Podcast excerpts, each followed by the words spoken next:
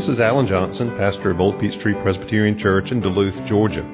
The Bible is God's Word. It describes itself as living and active, sharper than any two edged sword. Therefore, any encounter with the Bible is a momentous thing because it never leaves us unchanged. My prayer for you as you hear this message is that the Holy Spirit will use it in your life to inform your mind, to feed your soul, and to help you grow in your faith in Christ. Please take your Bibles and turn with me to 1 Corinthians chapter 1, verses 4 through 9. While you're turning there, a couple of things. One, I hope you'll come back tonight to uh, hear from Jim and Claudia Jung, missionaries that we have taken on, uh, supporting, who will be um, heading out. And actually, we're meeting with them tonight because they're going back to the West Coast uh, shortly and won't be able to get back this way to meet with us. So I hope you'll come hear from them about their ministry. Uh, but also, just a note about singing. Um, I was in junior high, I went on a youth group retreat to Pensacola. And uh, we went down on a Sunday afternoon after our morning service and got down there in time for the evening service at McIlwain Memorial Presbyterian Church. And um, I don't remember too much about that church. Don Graham was the pastor of it, had been there for a long time. And one of the reasons we went there was my pastor at the time had been converted uh, in that church as a young man, uh, not as a child, but as a young man. Had led a, a rather pagan life up to that point, but had become a believer in that church. I don't remember the sermon. I vaguely remember the building.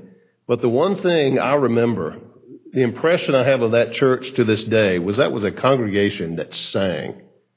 I remember to this day being impressed with their singing. It was impressive. And I know, you know, we're half, the room's half filled here and it's early in the morning and, you know, by the, by the uh, Gloria, most of you still aren't awake yet, but, um, people do notice. So sing with all your heart. Well, we're doing something a little different. We've been in Romans. We're going to take a break uh, through December uh, to look at some themes related to Advent and the birth of our Lord Jesus Christ uh, sort of following somewhat loosely the uh, church lectionary, uh, the revised common lectionary, some of the texts that pertain to Advent, as we did in our Old and New Testament readings and the Psalter reading as well, to sort of focus our minds on Christ uh, as we look forward to Christmas. So this morning we're going to be looking at 1 Corinthians chapter 1. I'll read verses 4 through 9, but we're actually going to give our attention to verses 7 through 9. In some ways, this may sound familiar as we've been looking at in Romans, Paul's greeting to the church. Uh, so here, looking at his greetings to the church in Corinth. So please give careful attention to the Word of God. I give thanks to my God always for you because of the grace of God that was given you in Christ Jesus, that in every way you were enriched in him in all speech and all knowledge even as the testimony about Christ was confirmed among you, so that you are not lacking in any spiritual gift, as you wait for the revealing of our Lord Jesus Christ, who will sustain you to the end, guiltless in the day of our Lord Jesus Christ. God is faithful, by whom you were called into the fellowship of his Son, Jesus Christ, our Lord. Let's pray. Father, we thank you for your word, for its power, for its truth, for its warmth. Father, we pray that as we study this passage this morning, that you would reveal yourself to us. You would speak to us from your word, that we might know your grace, that would draw us to Christ, and that would build us up and equip us in him. We ask it in Jesus' name. Amen. And remember, as a child asking my parents, How long till Christmas? You know, the answer could be something like, Oh, eight months. You know. Of course, they could have said eight days, and to me as a child, you know, you know time frame, it would have, either way, it would have seemed like forever. Well, today is the first Sunday of Advent. Uh, Advent actually marks the beginning of the church or liturgical calendar, so Happy New Year. Advent, of course, is that season of uh, preparation, of anticipation of the celebration of the birth of Christ 2,000 years ago. But the very fact that we celebrate the birth of Christ so long ago and anticipate the celebration of that event should also remind us, like God's people in the Old Testament, we too are a waiting people. We too are a people who live looking forward to, as well as back to, but looking forward to the appearing of our Messiah. And this passage today tells us three things with respect to this. The fact that we too are a waiting people. And that's the very first thing, that we do wait, that we are waiting. Uh, that while we celebrate the birth of Christ, we recognize that, that that hasn't ended that time of anticipation, of waiting. But we too are in a period of waiting because we are looking forward to the second advent, the second coming of our Lord Jesus Christ. We see this in verse 7. Paul describes in verse 4 and so forth how he gives thanks to God for them, for the grace of God in them, uh, that they've been enriched in all speech and all knowledge. And it's interesting he mentions those because you may know, if you know the book of 1 Corinthians, that they come up later uh, as Paul writes to them. These were particular issues uh, that the Corinthian church was dealing with. He, he mentions even uh, in verse 7 they're not lacking in any spiritual gift. And you'll know perhaps that 1 Corinthians contains much of the Bible's teaching about this whole matter of spiritual gifts, as Paul has to write to them and instruct them, even correct them in some misguided ideas that they have, and even their tendency toward pride over certain gifts that they had. And so Paul, at the outset, acknowledges those things as good things. While they may be misunderstood, while they may be misused, these are gifts, these are blessings that God has given to the church in Corinth, so that you're not lacking in any spiritual gift. But then he goes on to say, as you wait. Those words may seem incidental, but part of the problem with the church in Corinth was they felt like they'd arrived. In fact, Paul has to be somewhat sarcastic with them. He says, Already you've begun to reign, and that without us. Already you are kings, and we wish you had begun to reign. We do wish that the end had come, that that new age had been ushered in in its fullness, and you had begun to reign.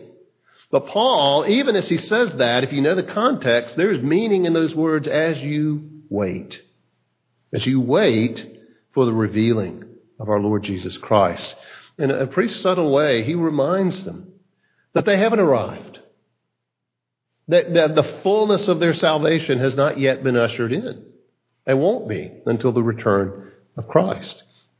We need to remember that as well, uh, that we are a people waiting. So he says, as you wait for the revealing of our Lord Jesus Christ. Well, what are they waiting for? Well, the revealing. It's a word that Paul sometimes uses uh, his appearing, the parousia, the, the revealing, the appearing of Christ in this world. And we need to recognize that's what we're waiting for. We're waiting not just for a spiritual movement, although the Lord graciously sends His Holy Spirit at times, in times of revival and reformation, to strengthen and, and revive His church and, and increase its influence in the world and so forth. And we, we pray for that. We, we thank God for those times and look for those times.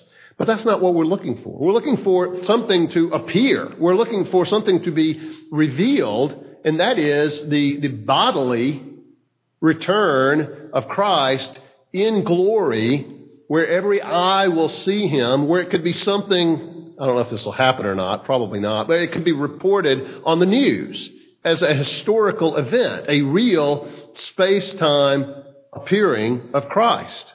That's what we're waiting for. Something that is so great a disruption that it will bring to an end the world as we know it, time and history as we know it, will introduce the judgment, but also uh, usher in the, the age of the new heavens and the new earth, when Christ's redemptive work is complete, when this universe will be renovated, restored, remade in a sinless and glorified state.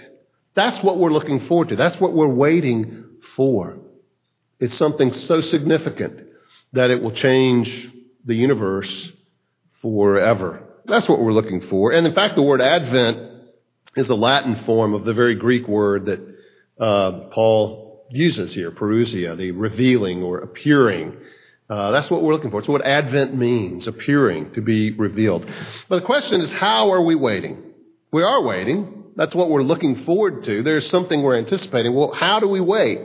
Well, this word that he uses, he says, as you are waiting for, implies an active waiting, not a passive waiting. And the difference is just recognizing uh, maybe that some event is going to be coming up and it's not here yet, so you're waiting for it. Uh, that, as distinguished, say, from a child who knows that Christmas is one week away and they're waiting and they're thinking about it, they're anticipating and they can hardly wait and they look forward to it. That's an active kind of waiting, an eager anticipation is what Paul is describing here. It's the very same word he uses in Romans 8:23, which the ESV translates not only the creation, but we ourselves, who have the first fruits of the Spirit, groan inwardly as we wait eagerly for adoption as sons, the redemption of our bodies. So it's this active waiting, this eager anticipation. Like, but it's been 2,000 years. Yeah, since the birth of Christ, since his first coming now, and we're continuing to wait his second coming. It's been 2,000 years. So, there's several ways that I think the scripture might respond to that. I mean, the implication is it's been 2,000 years. Maybe he's never coming back. Well, there are a couple of ways to think about that from the scripture. Consider this. Uh, it was 2,000 years from the time of Abraham until Bethlehem. That's a long time. It's, it's been as long from the birth of Christ till now as it was till they awaited, you know, from his promises to Abraham until Christ came.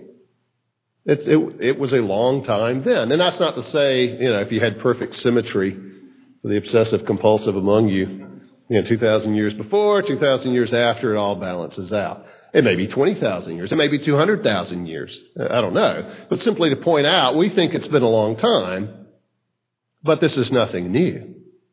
God's not in a hurry. And that's the second thing. 2 Peter 3 9. The Lord is not slow to fulfill his promise, as some count slowness. And Peter's talking about this very objection. Where is this coming, he promised? Well, Peter says God's not slow the way you might think he's slow. It's not as though he's just dawdling and just hasn't gotten around to it yet. Peter says, but he's patient toward you, not wishing that any should perish, but that all should come to repentance. We're to understand this time not as God's indifference, but precisely the opposite. God's patience, God's window of opportunity to our fathers, mothers, to you, to your children, your grandchildren, however long He waits, so that they might believe in the Lord Jesus Christ and be saved. Because when that trumpet sounds, or you die, whichever comes first, it's too late. So we're to interpret this time not as God's indifference, but as his passion for the salvation of his people. So think about just biblical history. It's not really been that long. Think about God's uh, not being in a hurry, but wanting people to come to salvation. Uh, our, our, inspiration ought to be Simeon. Remember Simeon in Luke chapter 2? There was a man in Jerusalem whose name was Simeon, and this man was righteous and devout, waiting for the consolation of Israel, and the Holy Spirit was upon him. And finally, his waiting, finally, his patience was rewarded when the Lord Jesus was, in fact, born. And God so ordered it that he lived at that time where he lived to see the fulfillment of that first coming, that first advent of the Lord Jesus Christ. There will be a generation of Christians who are alive to witness the second advent. Whether we will be among them or not, I don't know. But there will be those Christians who are alive, who are living here on the earth, who will witness the return of Christ and will be glorified without experiencing death, like Elijah was, like Enoch was be transformed. They won't die and go into that intermediate state. Most of us, and certainly believers who've come and gone before us, have done that. But like Simeon, this righteous man, devout man, he was waiting for the consolation of Israel. And as God so ordered it, he saw it. He witnessed it then with his own eyes. His patience was rewarding. So we need to recognize that we are in this waiting mode. Uh, that we are looking forward to something that is going to come. It may or may not come in our own lifetimes. I would say probably not, but we don't know. But that's precisely the point. We don't, we don't know. It may well come in the lifetimes of some of us that Christ returns. But we need to assume this waiting posture that we're looking forward to something that's going to happen. Does that register as part of your consciousness as you go about your week? Well, it's probably not something you think about every moment of every day, no. But it should be something that occurs to you regularly that we are a people who are looking forward to something. And as we celebrate Christmas, and as we look back and celebrate that first coming of the Lord Jesus Christ, it should remind us that we're also looking forward to the second coming of the Lord Jesus Christ. Like the people of God of old, we too are in a waiting mode. So we're waiting. But in the meantime, notice what Paul goes on to say in the end of verse, or at the beginning of verse 8. He says, We're waiting for the revealing of our Lord Jesus Christ, who will sustain you to the end. Now, at the risk of sounding like an owl, who is who? Well, verse 8, who will sustain you? Well, it mentions the Lord Jesus Christ just before that, and it could point back to him, but then it says who will sustain you to the end guiltless in the day of our Lord Jesus Christ. I think it refers back to verse 4. It's talking about God. I give thanks to God uh, always for you because of the grace of God that was given you in Christ Jesus. God, who, and there's a word here that ESV does not translate, who also, or who will also sustain you. I think it's referring back to, to God the Father here. Ultimately, the, the, result is the same, and that is that we are sustained.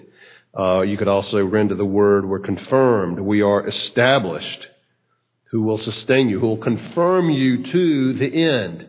Now, again, thinking of the context, that's pretty remarkable. If you think about the church he was writing to, a church that had some pretty serious problems with spiritual gifts, with immorality, uh, with leadership problems, uh, even celebrating the Lord's Supper. They seem to seem to mess that up. But Paul could say of them, of, of God who will sustain you, who will establish you to the end.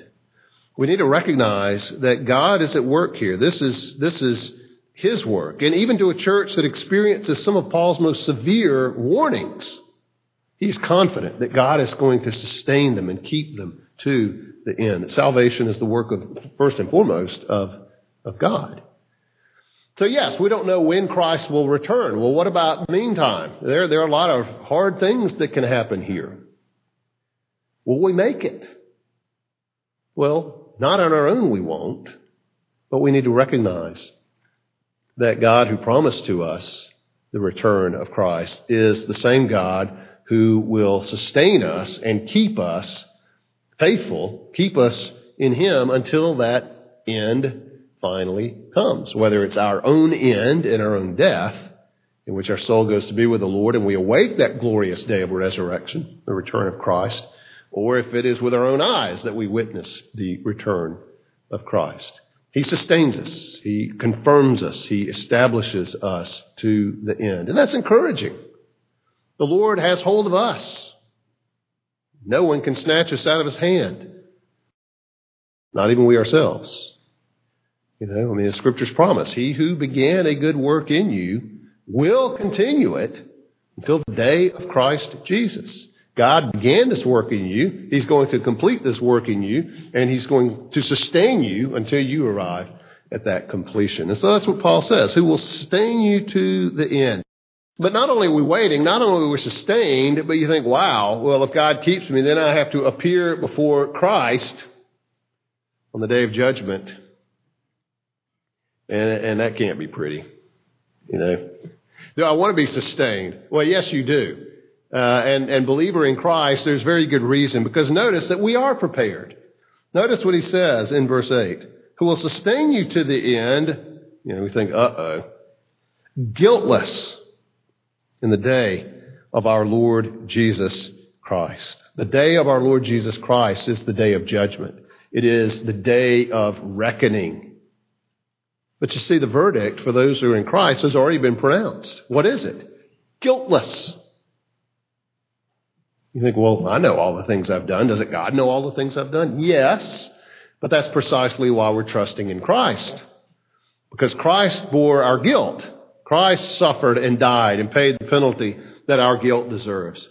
And we receive the sentence that Christ deserves. We deserve the verdict that Christ won through his perfect obedience, which is guiltless. You know, as, as, as Pilate, when Jesus appeared before Pilate prior to his crucifixion, uh, Pilate three times says, I find no guilt in this man. Pilate was saying much more than he knew. Pilate was just saying, There's no reason we should execute this man. But the, in fact, there was no guilt whatsoever in Jesus. Certainly nothing that would warrant the death penalty, but, but nothing that would warrant anything at all, because there was nothing but pure righteousness, perfect obedience. He didn't sin, even in his thoughts, once. I find no guilt in him. Pilate was saying far more than he knew. But when you and I, in Christ Jesus, stand before God, that's what the Lord says of us. Find no guilt in him. Because Christ took it away. Because Christ suffered the judgment for it. So that's done with. And so what we have here is our verdict. Who will sustain you to the end, guiltless in the day of our Lord Jesus Christ. You see, that's, that's what it means to be a Christian. It's not that I try harder to do the right things and try harder not to do the wrong things. Is that Christ did it all for me. And trusting in Him, His verdict, His righteousness becomes mine. Because I look at the cross and see how He got what my sins deserve. Not just that physical execution, but, but the judgment of, of God the Father. Guiltless in the day of Christ Jesus. That's why we can wait with eager anticipation and not with dread. Dear friend, if you're not in Christ, no, you should dread that day like the plague and much worse than the plague because it will be. It's appointed to die, the scriptures say, and then comes judgment.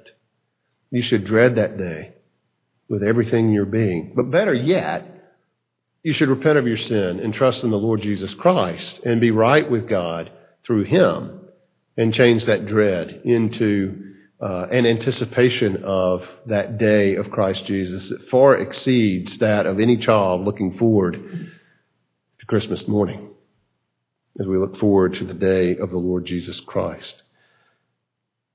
Paul writes when he wrote to the Romans in chapter 8, verse 1 There is therefore now no condemnation for those who are in Christ Jesus.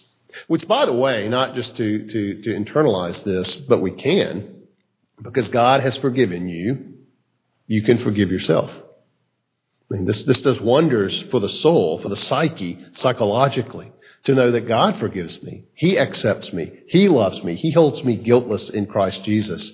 To be able to forgive ourselves to let go of those aching pangs of conscience that trouble us over things we've done when we recognize God has forgiven.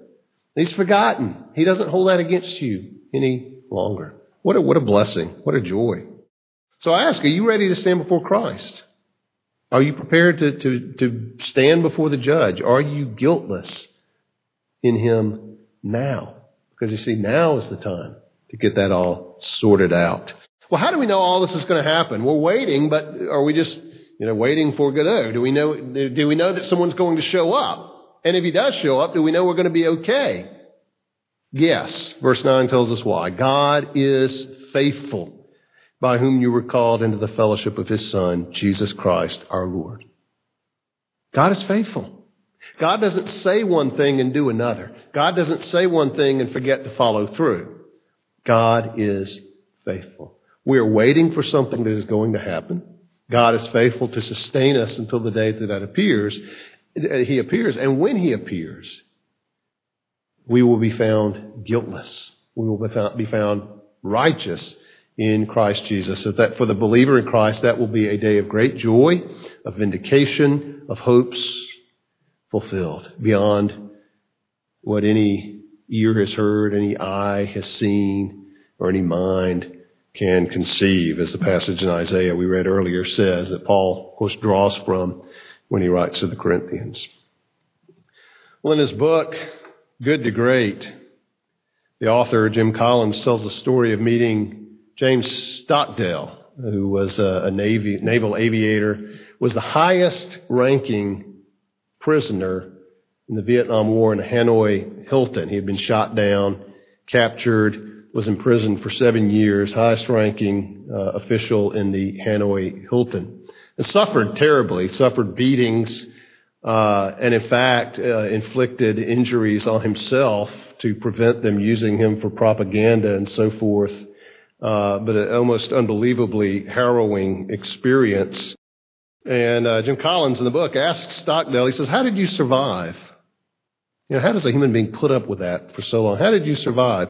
Stockdale told him. He said, I made it because of faith that my story would turn out well. Collins said, Well, then what kind of people didn't survive? And the former POW quickly answered, He said, Oh, that's easy. The optimists. He said, They were the ones who said, We're going to be out by Christmas. Christmas would come and go. Oh, well, we're going to be out by Easter. And Easter would come and go. Well, we're going to be out by this next Christmas. And Christmas would come and go. And he said they died of a broken heart. By the way, that sounds familiar. Maybe the name Harold Camping should come to mind. Camping, of course, was the one who's repeatedly predicted the return of Christ, the end of the world, and it didn't happen. By which, uh, uh, speaking of which, he, recently repented of that, apologized for all of that date setting. But they would set a date and get their hopes up, only to find them dashed. And Collins writes about how Stockdale turned to him and he said, This is an important lesson. You must never confuse faith that you will prevail in the end which you can never afford to lose, with discipline to confront the most brutal facts of your current reality, whatever they might be. And uh, says he carries this mental image of Stockdale admonishing his, his optimists, we're not getting out by Christmas, deal with it. Well, Christ may well not come back before Christmas. Uh, Christ may not come back by the end of the year 2012. Christ may not return before that big test that you have coming up, and you hope He will and bail you out of it. So deal with it. We do have to deal with it. There have been no shortage of people who've set dates and, and disappointed themselves and others. We don't engage in that. Jesus said nobody knows. And so we shouldn't set expectations in our minds that he's going to come back before this or that date or the other. But, to paraphrase Stockdale, don't lose faith that your story is going to turn out well. So we wait. We wait with anticipation. We wait strengthened by God sustaining us. We wait knowing that in Christ we will appear before Him guiltless. We wait. Because while we don't know when it will happen, we know that it will happen. Christ returns. Let's pray. Our Father, we thank you for that great hope. The second appearing of our Savior, not in obscure humility as before in Bethlehem, but in triumphant glory. Father, we thank you that this world is heading toward that culmination that glorious fulfillment of all of your promises of salvation, Lord, which we experience now in part, but we look forward to experiencing them in full. And so, Lord, we do pray that final prayer of the Bible Come, Lord Jesus. Come in the time, Father, that you have established that he should return. We don't know when that is, but you do. And we know that it will happen. So, Father, pray that we'll be ready, prepared in Christ looking forward to his return so that that will be a day, whether it occurs in our lifetime or not, a day of indescribable joy and exhilaration and triumph. And all because of Christ. And we pray it in his name. Amen.